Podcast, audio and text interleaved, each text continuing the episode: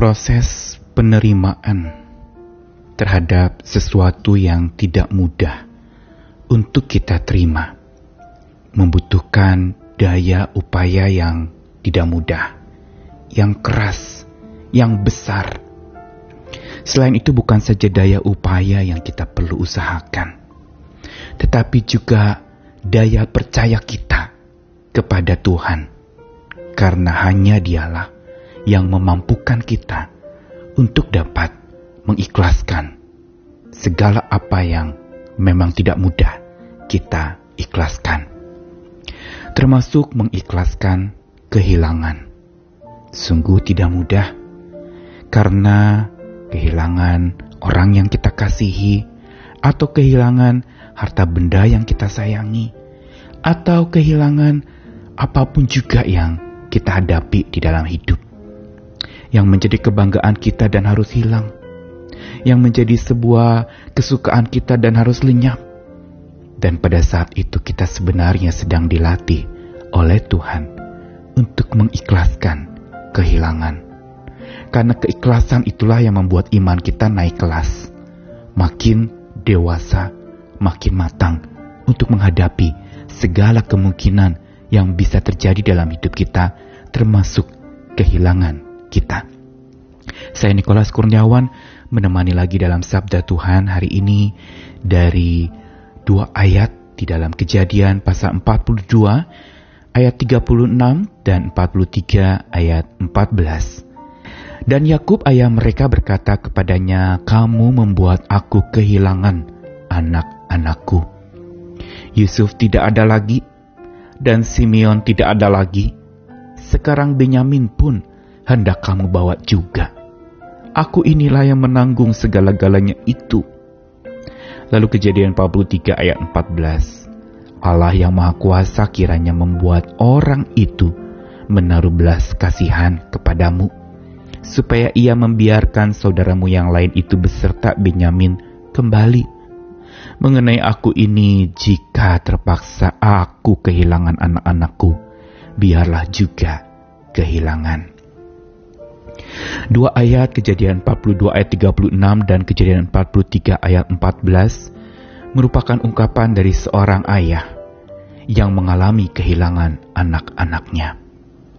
Yakub, dia mengalami kehilangan anak kesayangannya Yusuf yang entah ke mana dijual oleh saudara-saudaranya dan itu sungguh memilukan hati Yakub. Dia kehilangan anak kesayangannya itu. Lalu dalam proses di mana mereka sekeluarga mengalami masa kelaparan yang berat sampai anak-anak Yakub yang lain harus pergi ke Mesir untuk mencari pertolongan. Dan Yusuf yang sebenarnya sudah jadi penguasa di Mesir itu lalu kemudian mengadakan berbagai macam pengujian. Dan Simeon ditawan di sana. Dan kali ini Yakub yang menerima penawanan Simeon dia mengalami kehilangan dua kali. Setelah Yusuf tidak ada, Simeon tidak ada, dan sekarang Benyamin pun mau dibawa untuk menjadi tawanan bagi Yusuf demi untuk mereka tidak kelaparan. Kita lihat bagaimana perasaan Yakub sebagai seorang ayah yang mengalami kehilangan itu.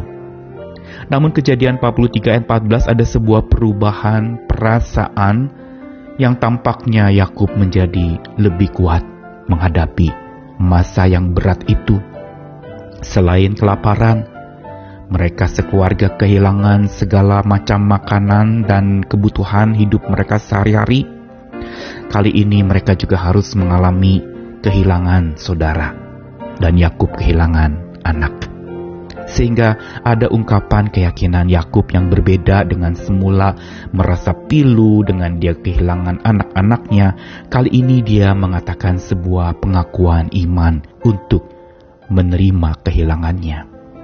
Dia mengatakan Allah yang Maha Kuasa kiranya membuat orang itu menaruh belas kasihan kepadamu, supaya ia membiarkan saudaramu yang lain beserta Benyamin kembali.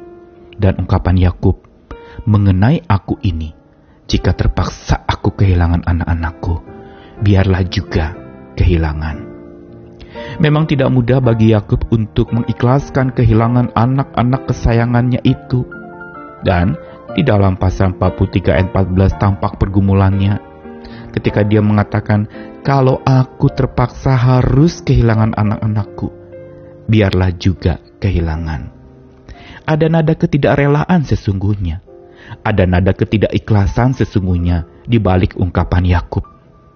Tetapi dia tidak bisa memilih karena tanpa kehilangan anak-anaknya, dia akan tambah kehilangan makanan dan kebutuhan sehari-harinya yang akhirnya mereka bisa mati kelaparan di tanah tempat mereka tinggal. Karena itu ada sebuah ungkapan dalam keterjepitannya dalam kondisi yang serba sempit dan begitu menyengsarakan. Akhirnya tampak keikhlasan dari Yakub. Dia mengatakan jika terpaksa aku harus kehilangan anak-anakku, biarlah juga aku kehilangan. Ada sebuah semula ketidakikhlasan sampai akhirnya dia menjadi ikhlas. Ada semula dia tidak dapat menerima sampai akhirnya dia bisa menerima. Dia bilang kalau sampai harus aku kehilangan lagi, biarlah terjadi kehilangan itu. Memang tidak mudah ungkapan dari Yakub ini kita cerna. Tetapi apa yang dirasakan oleh Yakub ini juga perasaan banyak orang untuk mengikhlaskan kehilangannya. Entah kehilangan orang yang dikasihi karena berpulang ke rumah Bapak di sorga, atau mengikhlaskan kehilangan akan harta benda atau kehilangan kesehatan menjadi sakit parah dan sulit menjadi pulih kembali? Atau mungkin kehilangan pekerjaan karena memang kondisi sedang sulit dan makin banyak pengangguran akhir-akhir ini?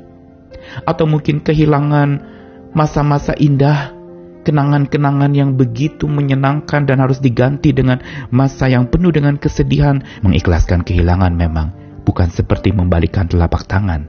Ada proses yang perlu untuk dijalani oleh setiap orang untuk mengikhlaskannya. Namun apa yang kita lihat dari sikap Yakub yang akhirnya memang toh dia bisa menemukan kembali apa yang semula dia rasa hilang atau dia anggap hilang. Karena itu apa yang menjadi pelajaran buat kita proses bagaimana Yakub dari sulit menerima sampai dia akhirnya berani menerima sebuah kenyataan akan kehilangan anak-anaknya. Ini mengajarkan kepada kita tentang satu hal yang penting mengenai kehilangan. Karena toh semuanya yang ada pada kita akan hilang. Kita tidak akan selama-lamanya menggenggam apa yang menjadi harta milik kita. Kita juga tidak akan selama-lamanya bersama dengan orang yang kita kasihi. Ada masa di mana dia pergi meninggalkan kita, entah sementara atau selamanya. Dan juga ada masa kita mungkin akan kehilangan juga pekerjaan kita. Yang semula kita bangga-banggakan akhirnya itu harus hilang karena memang sudah selesai masa kerja kita atau kita diberhentikan dari pekerjaan kita. Atau kita kehilangan segala macam hal yang menjadi kekuatan kita, kita jadi lemah, kesehatan kita dan kita jadi sakit. Pada saat itulah kita dihadapkan pada sebuah kenyataan tentang Tuhan yang sungguh peduli kepada kita. Setiap orang bisa saja mengalami kehilangan. Tapi pada saat kita mengalami kehilangan, Tuhan bukan saja datang untuk menemui kita. Tapi dialah yang akan memampukan kita untuk mengikhlaskan kehilangan kita. Supaya kita bisa menemui Tuhan.